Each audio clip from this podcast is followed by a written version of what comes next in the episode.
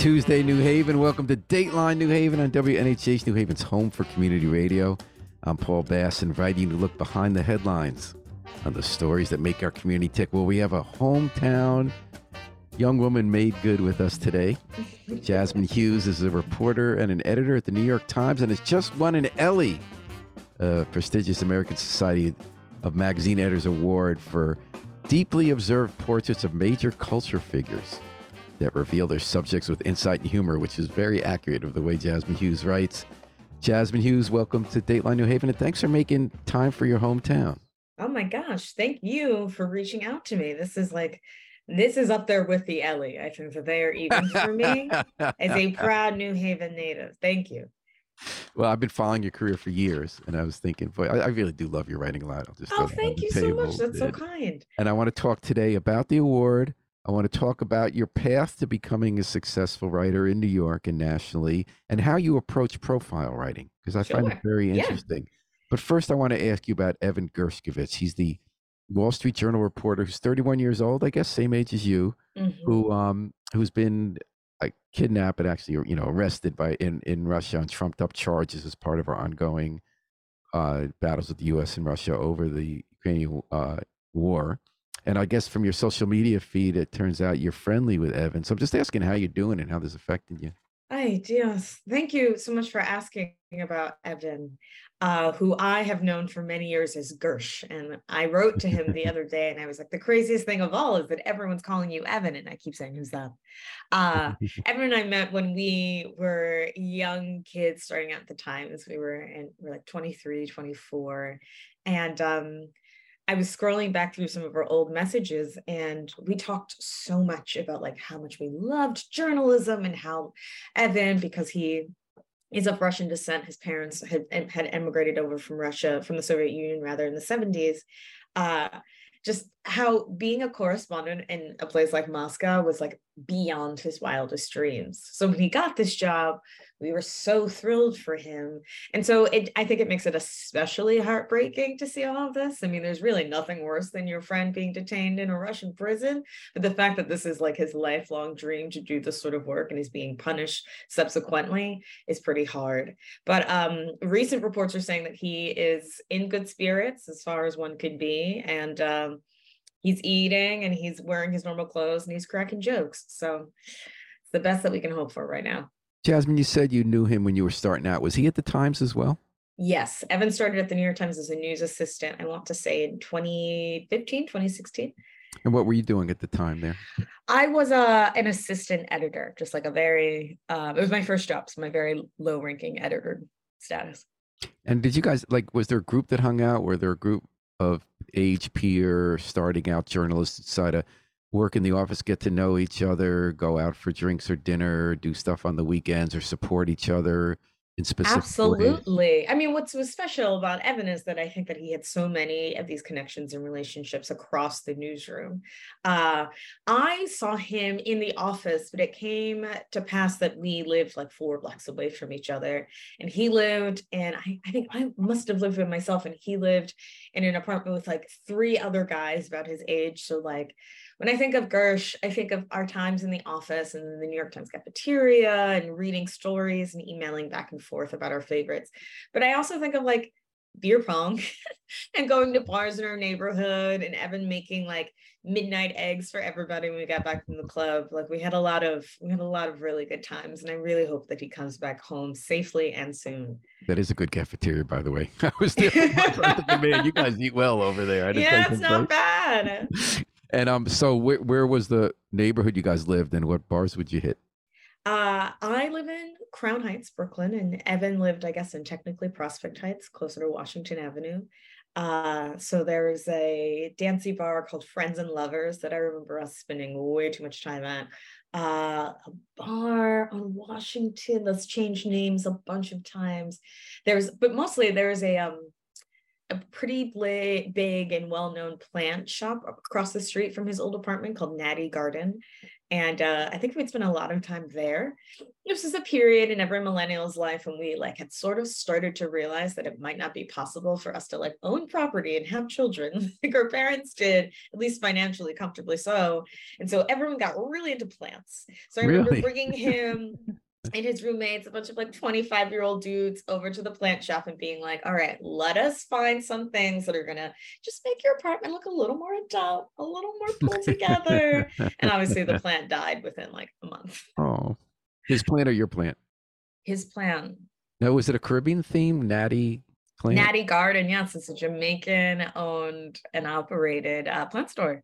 So I guess if we're opening now, the it might be more diversified supply of um, plants given the yeah. legal changes. And uh, we're talking to Jazmine Hughes, who grew up in New York, and she's just like hitting out of the park in New York as a story editor and writer at the New York Times Magazine. Just won an Ellie Profiling Award here on Dateline New Haven. But first, we're talking about a friend of hers she came up in the business with, who's now in the headlines, and our hearts are definitely going out to him and his family and his friends as he's stuck in a prison in Russia, as he was reporting there for the Wall Street Journal. So you then your paths didn't diverge, but yet sort of parallel climbs. Oh, he yes. left the Times. He eventually became went to Moscow News, Wall Street Journal, became a successful international correspondent. You became the successful story editor and editor and writer in New York. You stayed in touch, I take it, regularly? Yes. I mean, not incredibly regularly. Last time I saw Evan, I had run into him in Penn Station, of all places. He came back to the States to get his COVID vaccine. Really? Um, he didn't want those Russian vaccines. I think he wanted as many vaccines as possible. but he came back to the States to get his COVID vax. I think he'd only come back maybe once a year since he had left, and that was in 2017.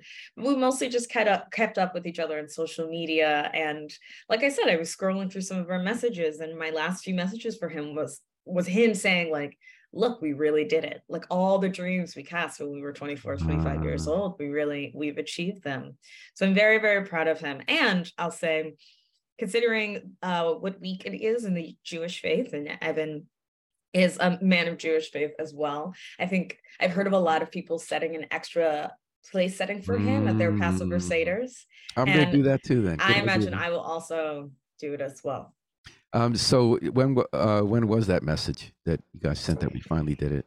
Uh, when he got the Wall Street Journal job, so about a little less than a year ago. A little less than a year. So how's it impact a reporter when it's someone that close to you with that same part of life? Are you? I noticed there's a lot going on in social media, and often it's hard to know how much social media activity reflects what's going on outside of social media. Are you are, are you and other people who are friends in that circle in regular contact? Are you doing anything to help each other? Or I don't know if there is a way to help Evan except keep it in the news. Are you feeling anything specific that you're sharing with each other about how this impacts you as you go about your day to day job? I mean, you just won this big award at the same time as your friend got taken prisoner.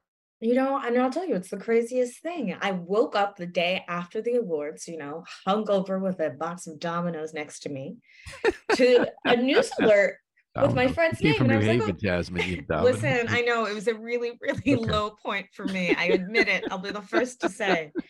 Uh, but I saw the news alert and I was like, oh, that's so funny. Someone with Gersh's name has been arrested in Russia. And then I was, and then I opened my phone and I had like 10 texts from friends being like, is that your friend?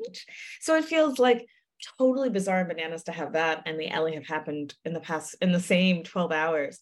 Um, I've reached out to his roommate from Yor when he and I, when Evan and I spent a lot of time together. So I've been in touch with him and I connected the roommate to Evan's parents because some of the Wall Street Journal people had been confabbing with the Times people. You know, there are a lot of, um, I think, varied groups. He's got like uh, New York or American journalist friends. He's got uh, so many friends in Russia. He's gotten like college friends. He's from Princeton, New Jersey. So he has friends from people in Princeton. So there are all these disparate groups. But the way in which we've all come together is that I think his friends in Russia have set an email address, which I, I can find the address for right now.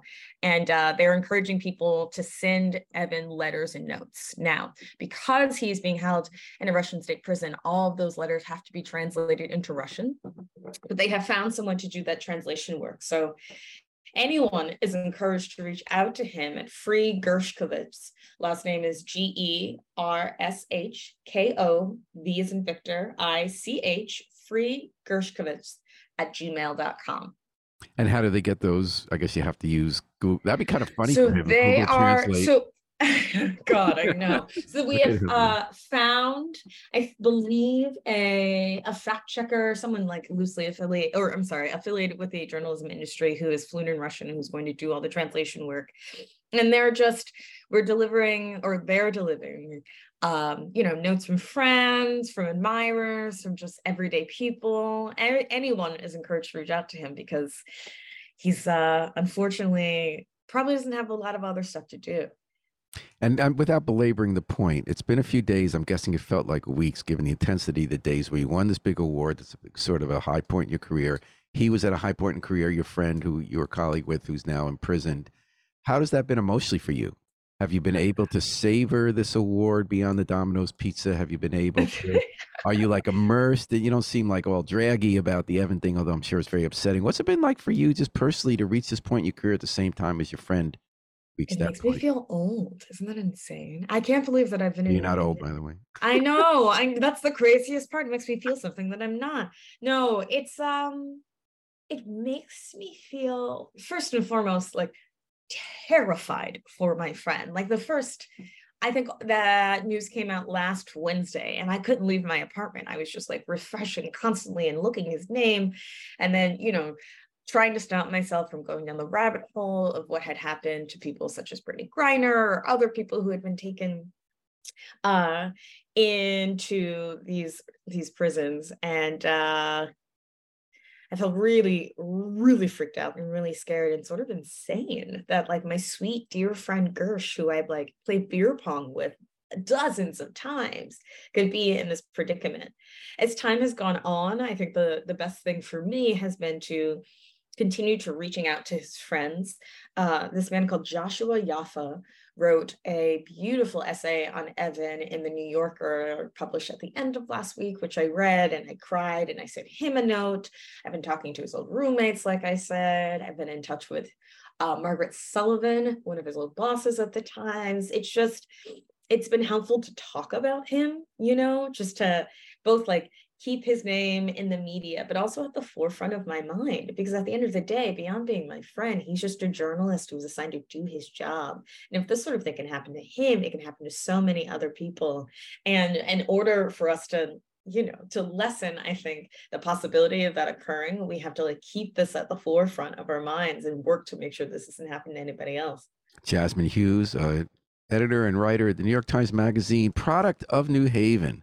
So tell me a little bit about winning the Ellie. How big a deal is that to you? That you know you worked so hard at your magazine writing, you've worked so hard at at building a career in journalism. Is this a, was this a big deal to you? Was that why you had the dominoes and woke up? I got the dominoes because I I'm was gonna. I'm running gonna on stop ribbing you about that because I think Domino's is fine. That's very snotty. no it's it's actually paul the thing is domino's is not fine and i should have known fine. that it was just fine. the only thing open at 1 a.m.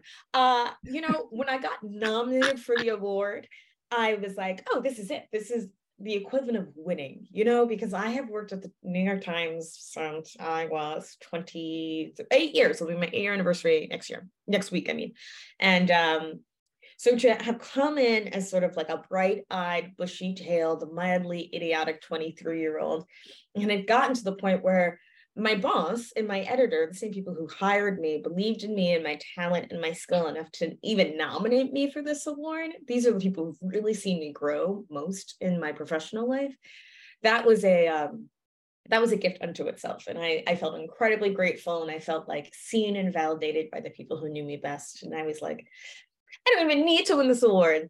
But then when I won the award, I was like, oh, I loved winning How'd this you celebrate it? award. How'd you celebrate? I, I um how did I celebrate it? You know, I'm still celebrating. I I don't know. I ordered the Dominoes. I like uh, got flowers from a bunch of people. That was all very nice. But what I'll say about the award is that um you know, we all have that sort of like scary lizard monster in the back of our heads in various sizes, just, you know, whispering to us, being like, you're not that great, you're not all you're cracked up to be, or everyone's lying to you, or like you're embroiled in a huge Mhm. conspiracy where everyone's pretending that you're a good writer. I've and now I at, you know, yes, yes. And so now I, I feel as if uh, I can, there are all these times in which I've convinced myself that I've gotten everything in my life through charm. Which I've gotten quite a bit through charm, which is a skill in and of itself. But I think looking at the award, which I'm doing right now, I didn't know any of these people who nominate, who like uh, elected that I get it, or I don't know anyone on the committee. And so I really do feel like me, my, I don't know, my bearings, my charm, my charisma, my social media appearance, like all the all the sort of trimmings that like follow me into the office or like when you meet me in person, I think. Um, weren't on the table. It was just my work. And so I right. feel like it's sort of for the first time it feels pretty uh unquestionable. Mm-hmm. And I'm trying validation. to it's it's very validating and I'm trying to hold on to that. So you grew up in New Haven. Did you, you uh, uh, uh, New Haven, yes I did.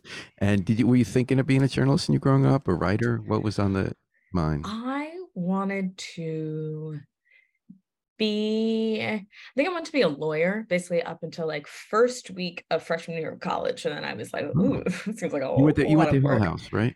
I went to Hill House, I went to ECA, and I also my daughters to went to ECA. I wonder if you overlapped. Did you know oh, any really? Bass? Did you know any Bass kids? And I don't.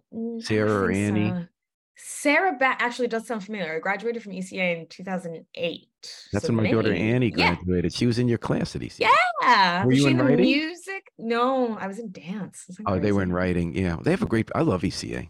I, I love ECA, like and I thought the writers were so cool. Actually, it's funny. When I was at ECA, I auditioned for dance. I thought about writing, but I was like, now and the writers were like so cool and poised and like when they uh when we had our final events you know like the dancers would put on a performance the musicians would play a concert but the writers would just come and do these like I, mean, these readings, obviously, and I thought they were so. It was like seeing beatniks for the first time. I was like, "Damn, yeah!" They wanted cool, to think cool. they're but, but Jazz, so you went to Connecticut College, and what flipped the switch? How'd you go from lawyer to wanting to be a reporter? I went to the first student newspaper meeting and I thought that the editor in chief of the paper was very cute, like a man. you know, I, I gave up years later. And um, I was like, oh, okay, I'm going to join this. It was between that and Habitat for Humanity because the meetings were at the same time. Oh. the editor in chief of the paper was cute. And I was like, cool. And then, um, you know, I worked on my college paper at Connecticut College the my entire four years. And I think one winter break, either between freshman and sophomore year, I interned at the New Haven Register. I emailed them and I was sort of like, hey guys, you need any help? I've been, you know, like I, I remember being at Hill House in the cafeteria and like reading the paper every morning with my free lunch. Like it's the New Haven Register had always been such a long part of my life. Uh, and so I interned there under Helen McDonald, who was very, very wonderful to me. And uh, but yeah, the New Haven Register is actually probably the first like regional non-college newspaper I'd ever worked on. And once I did that, I was sort of like, this is fun. And uh had just been trucking ahead ever since. And you had f- you had four sisters, but I read this this excellent piece you wrote years back about being one of five sisters. And you said mm-hmm. sister math means six equals five. You talk about how you have five siblings because you feel so much a part of one entity. Yeah. Did your sisters have similar career trajectories? How are they doing? No, my sisters are Paul. I gotta tell you, you got the worst hues on the phone with you today. My sisters are all far cooler, more successful than I am. Uh, two of them still live in Connecticut, in Bridge, one in Bridgeport, one in Hampton. The older one is a teacher uh, an ESL teacher, and I should know the name of the school that she works at, but I don't. I'm sorry. Uh, and then my younger sister is like a page and layout editor for Hearst Media, so she does a lot of the front pages of the local papers. And then two of my other sisters live together in Los Angeles, and they are trying to make it big. And honestly, I think they will. So that's an ambitious group. Sounds like a talented group and very word-oriented group of sisters. Yeah. Were your parents in education or writing or my dad, growing up, my dad was a broadcast producer for ABC News in the city. Oh. So spent a lot of time at Union Station going to pick him up. Uh, and my mother is now a chiropractor's assistant, but she was working in the nursing industry when I was coming up. Mm-hmm. Jazmine Hughes, New York Times. So you got your break getting to the Times after working a bunch of places like um, Hairpin and uh, New Yorker. You wrote for. How did you get mm. into the editing slot at a young age at the magazine? Dumb luck, I think, honestly. I got my job let's start back. I got my job at the Times because the New York Times Magazine was trying to have a, sort of like web component in the way that, you know, oh. the New Yorker.com has like a really healthy web output that doesn't appear in the magazine, same with New York Magazine. Uh, and so when the Times Magazine was trying to do that, I was brought in as a, a web editor. And that experiment or that effort, I would say, only lasted about a year or two. And then they just decided to like fold that web stuff into the print magazine. You know, unlike the New Yorker New York Magazine, the New York Times Magazine like lives in a newspaper, you know, and so there are lots of other places. There are lots of desks around the around the newspaper to do this sort of online only content. So once I got folded into the print magazine at the Times, it's probably like 2016, 2017, I started like editing columns and things. And it was, you know. Do you do Judge Hodgman's column? I did do Judge Hodgman's column. I love times, that one. That indeed. is the best. That is always it's a so five sentence riot every week.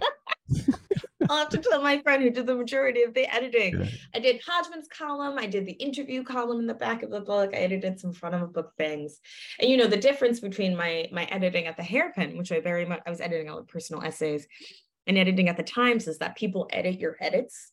And so I've really felt as if, or and I continue to feel as if, like in my editing, I think I was an editor at the Times for five, six years, and it was really trained. Like it's sort of like it's paid grad school in a way, or like a fellowship, or I don't, I always liken it to like playing for the Yankees. Like getting to come up and learn as an editor of the New York Times is such a such a solid foundation, and I could not be more grateful for. I wasn't clear looking up. I know that you're still writing, you know, obviously these profile, long form profiles in the Times Magazine. You're also doing Metro reporting, right? Or is that still not happening? No, I'm now, I have to update my bio. I am now just a staff writer for the magazine. I had oh, spent excellent. two years prior being a staff writer for the magazine and a reporter on the Metro desk. But so I noticed you got to do that memorable story of how Eric Adams spends his nightlife.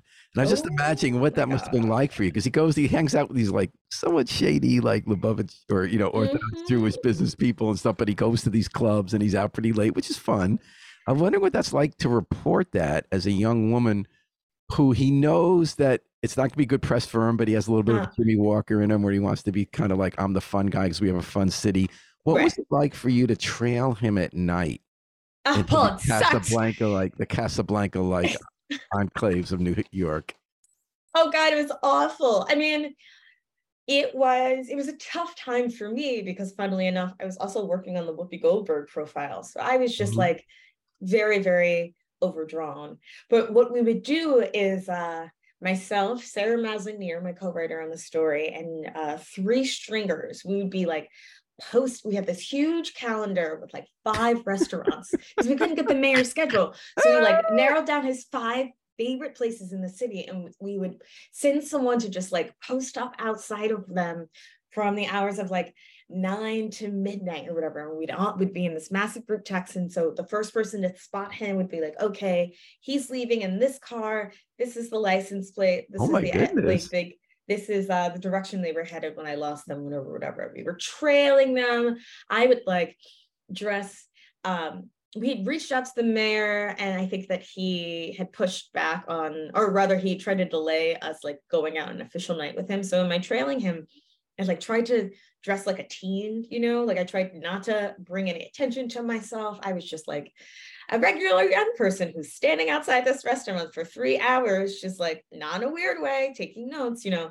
So it was a lot of like uh being in a like what light, did he say like when he see you watching him going in and out? So he never was Oh, he didn't see us, no. Oh, you were never at the next table knew. listening. Yeah. Uh, there were a couple times I was at the next table, but you know, I'd bring a friend and I was just a young woman out at a restaurant taking some notes under the table. So you'd watch but him. He didn't know that we were trailing him, I think, until the very end.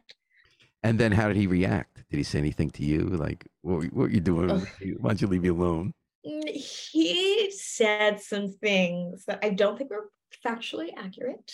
Uh, Ooh, like but what? he said, uh, you know, I think our reporting, I don't remember the number off the top of my head, but you know, we reported that he went to this restaurant called Osteria La Baia in Midtown Manhattan that is owned by these two brothers you were just referencing.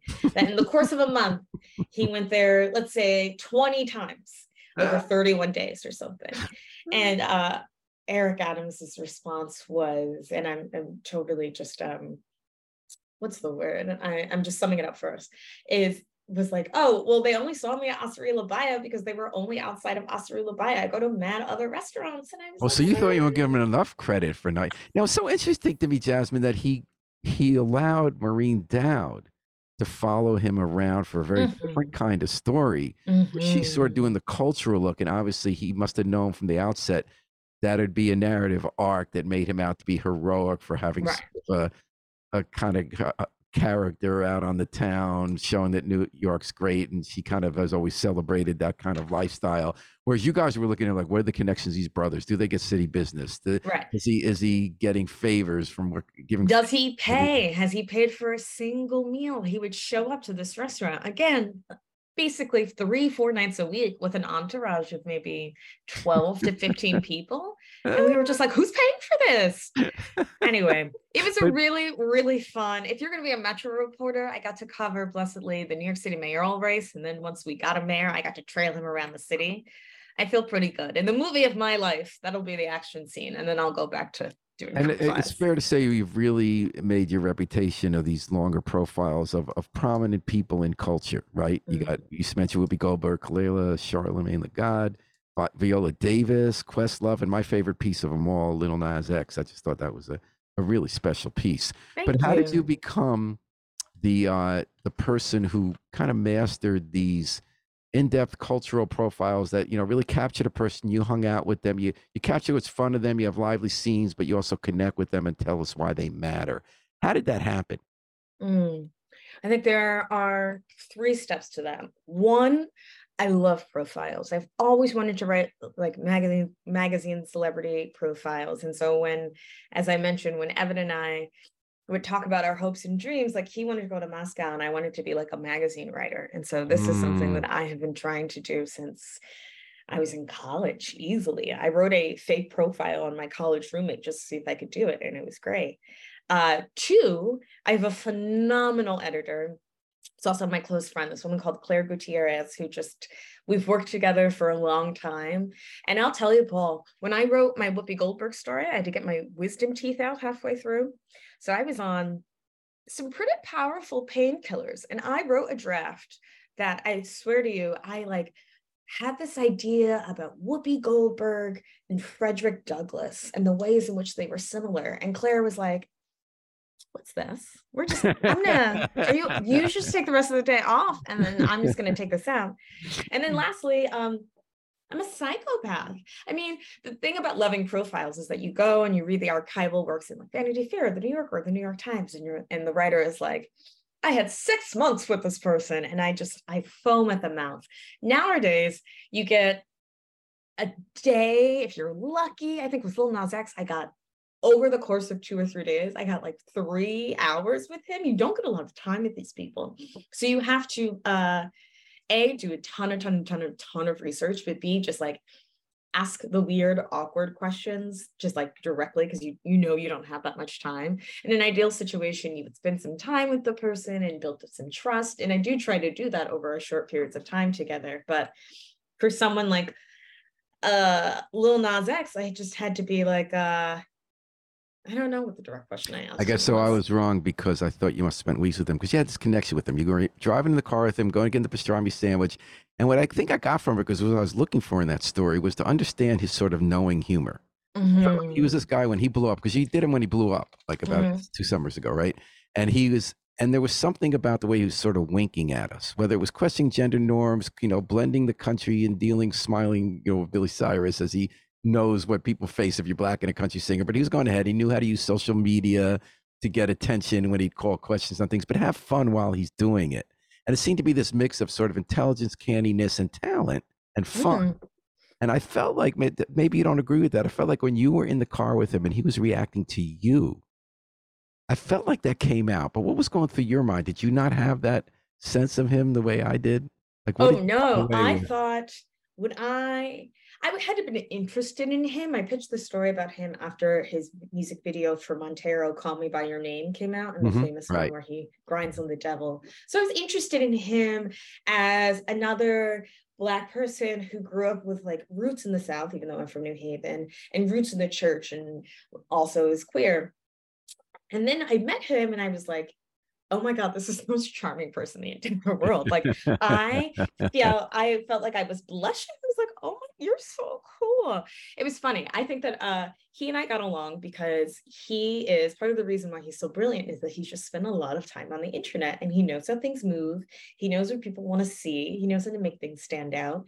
And so i think we have the same or very similar twisted sense of humor um, that comes with being on the on the internet every freaking day. But also, I think um, what I found really like gratifying and silly about uh, that entire thing is that he thought I was old. He sort of just like treated me like a fuddy, an older fuddy duddy. And I was like, I'm 29.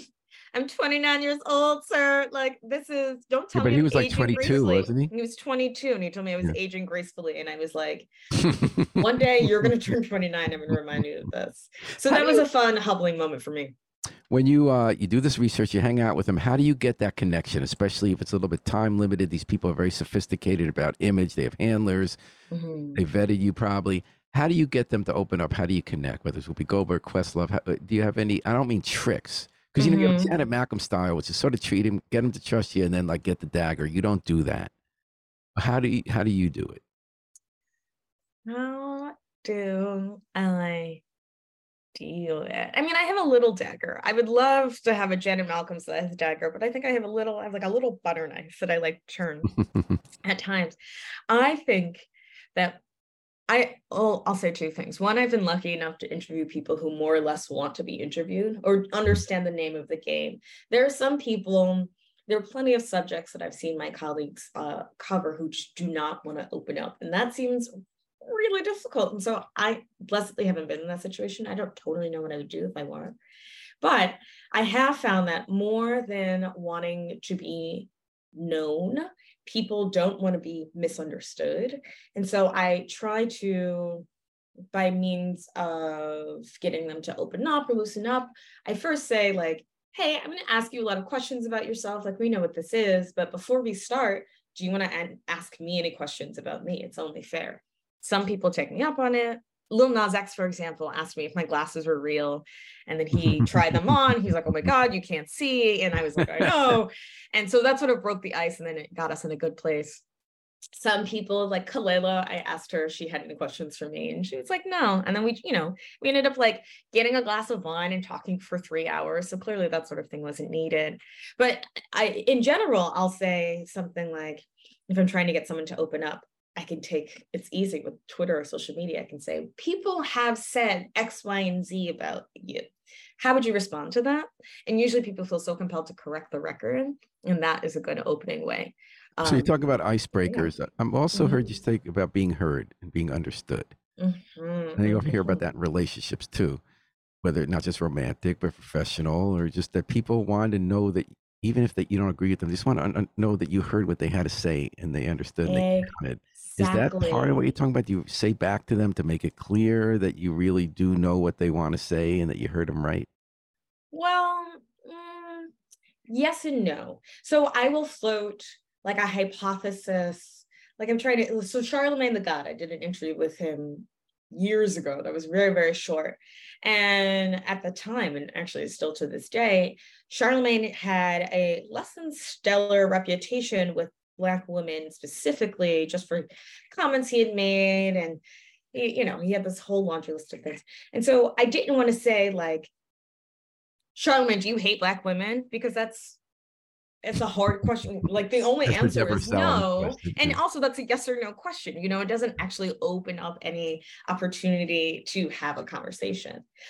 So i told him instead like yo when i told my friends i was interviewing you some of them got mad at me and they were like, he hates black women, da da da da. like, why do you think my friends were saying this to me?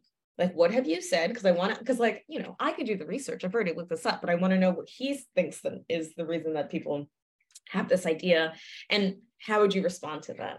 And so a question like that, which is not like, you know, not trying to do the work of like the publicity work of being like, people say you hate Black women. That must be really hard for you. Like, no, no, you can say it's hard for you, but I don't have to put words into your mouth.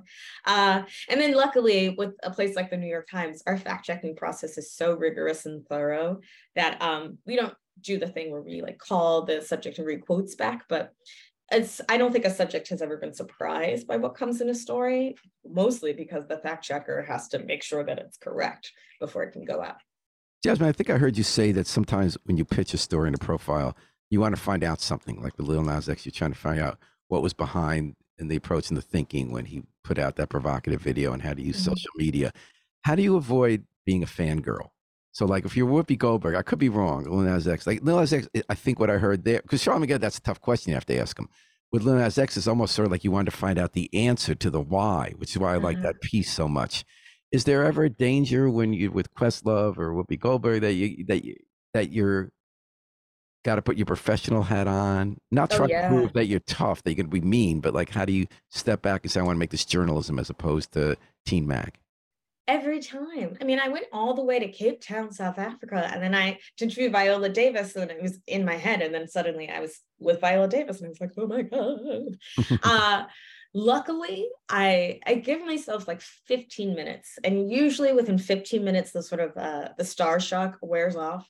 Mm-hmm. sometimes it's even it's earlier than that because celebrities as they say are often shorter than we expect and i'm like oh you're we're the same height. You can't possibly be scary and mm-hmm. also, I think the writing process can be so tedious that even if I go into it being like, I love this person by draft four, I'm like, they're ruining my life. but again, this is why it's useful to have an editor. And this is why it, I feel so lucky to have a community of other writers and friends to read my stories and offer feedback and stuff. I say that when I when I write a profile of someone, I'm not trying to find out something new about my subject because like they're probably not going to share that with me. Why would they? But I want to find out why why everybody loves them like why are they in that wanted position what do you do for people what are what experience are people having when they interact with your art your material and so if i go into it with that like i love Whoopi Goldberg. I have known about Whoopi Goldberg what seems like since the day I was born. And so when I met her, I was like, but then I realized, you know, this isn't so much a story about Whoopi Goldberg, but about what Whoopi Goldberg means. And so obviously I'm going to sit and talk to her about all of this, but like the reporting for a person like Whoopi, for example, because she's such a great talker, was easy. I just turned on my microphone and Whoopi started talking, and I was like, this is amazing. But the real sort of like work, intention, and skill on my end came with like um being able to place her in a context, a context of art, a context of popular culture, a context of like intellectual discourse, a context of like the expectations of Black women and movie stars and all that stuff, because she's had such a long and capacious career. So, um, long story short, I do get a little nervous, but most of the time I'm just like, I gotta, I gotta do my job, I guess, because it is a job you have advice for people in New Haven, up and comers, how you succeeded? Would you tell them? You come oh, back to New Haven, by the way. I came back to New Haven for the first time. You know, uh, my family all left New Haven uh, proper, so I hadn't been there in years. I went back for the first time in like six months ago, and I was like, "This is amazing! What? Nice. I like here. I hadn't been back in so long and it made me feel really silly. The advice I would give to people in New Haven is to really squeeze all the resources out of New Haven.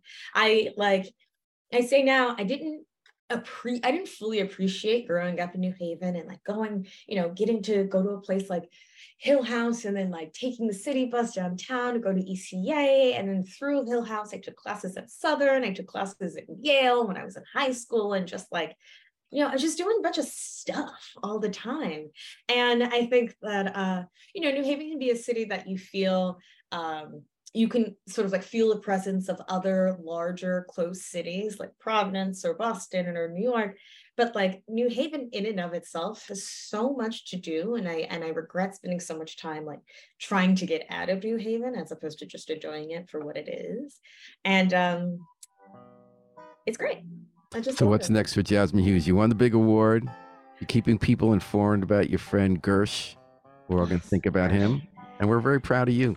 Even Thank those of us that never met you, for the New Haven young woman who's doing such a great job and being honored and deservedly so. So what's next for Jazmine Hughes?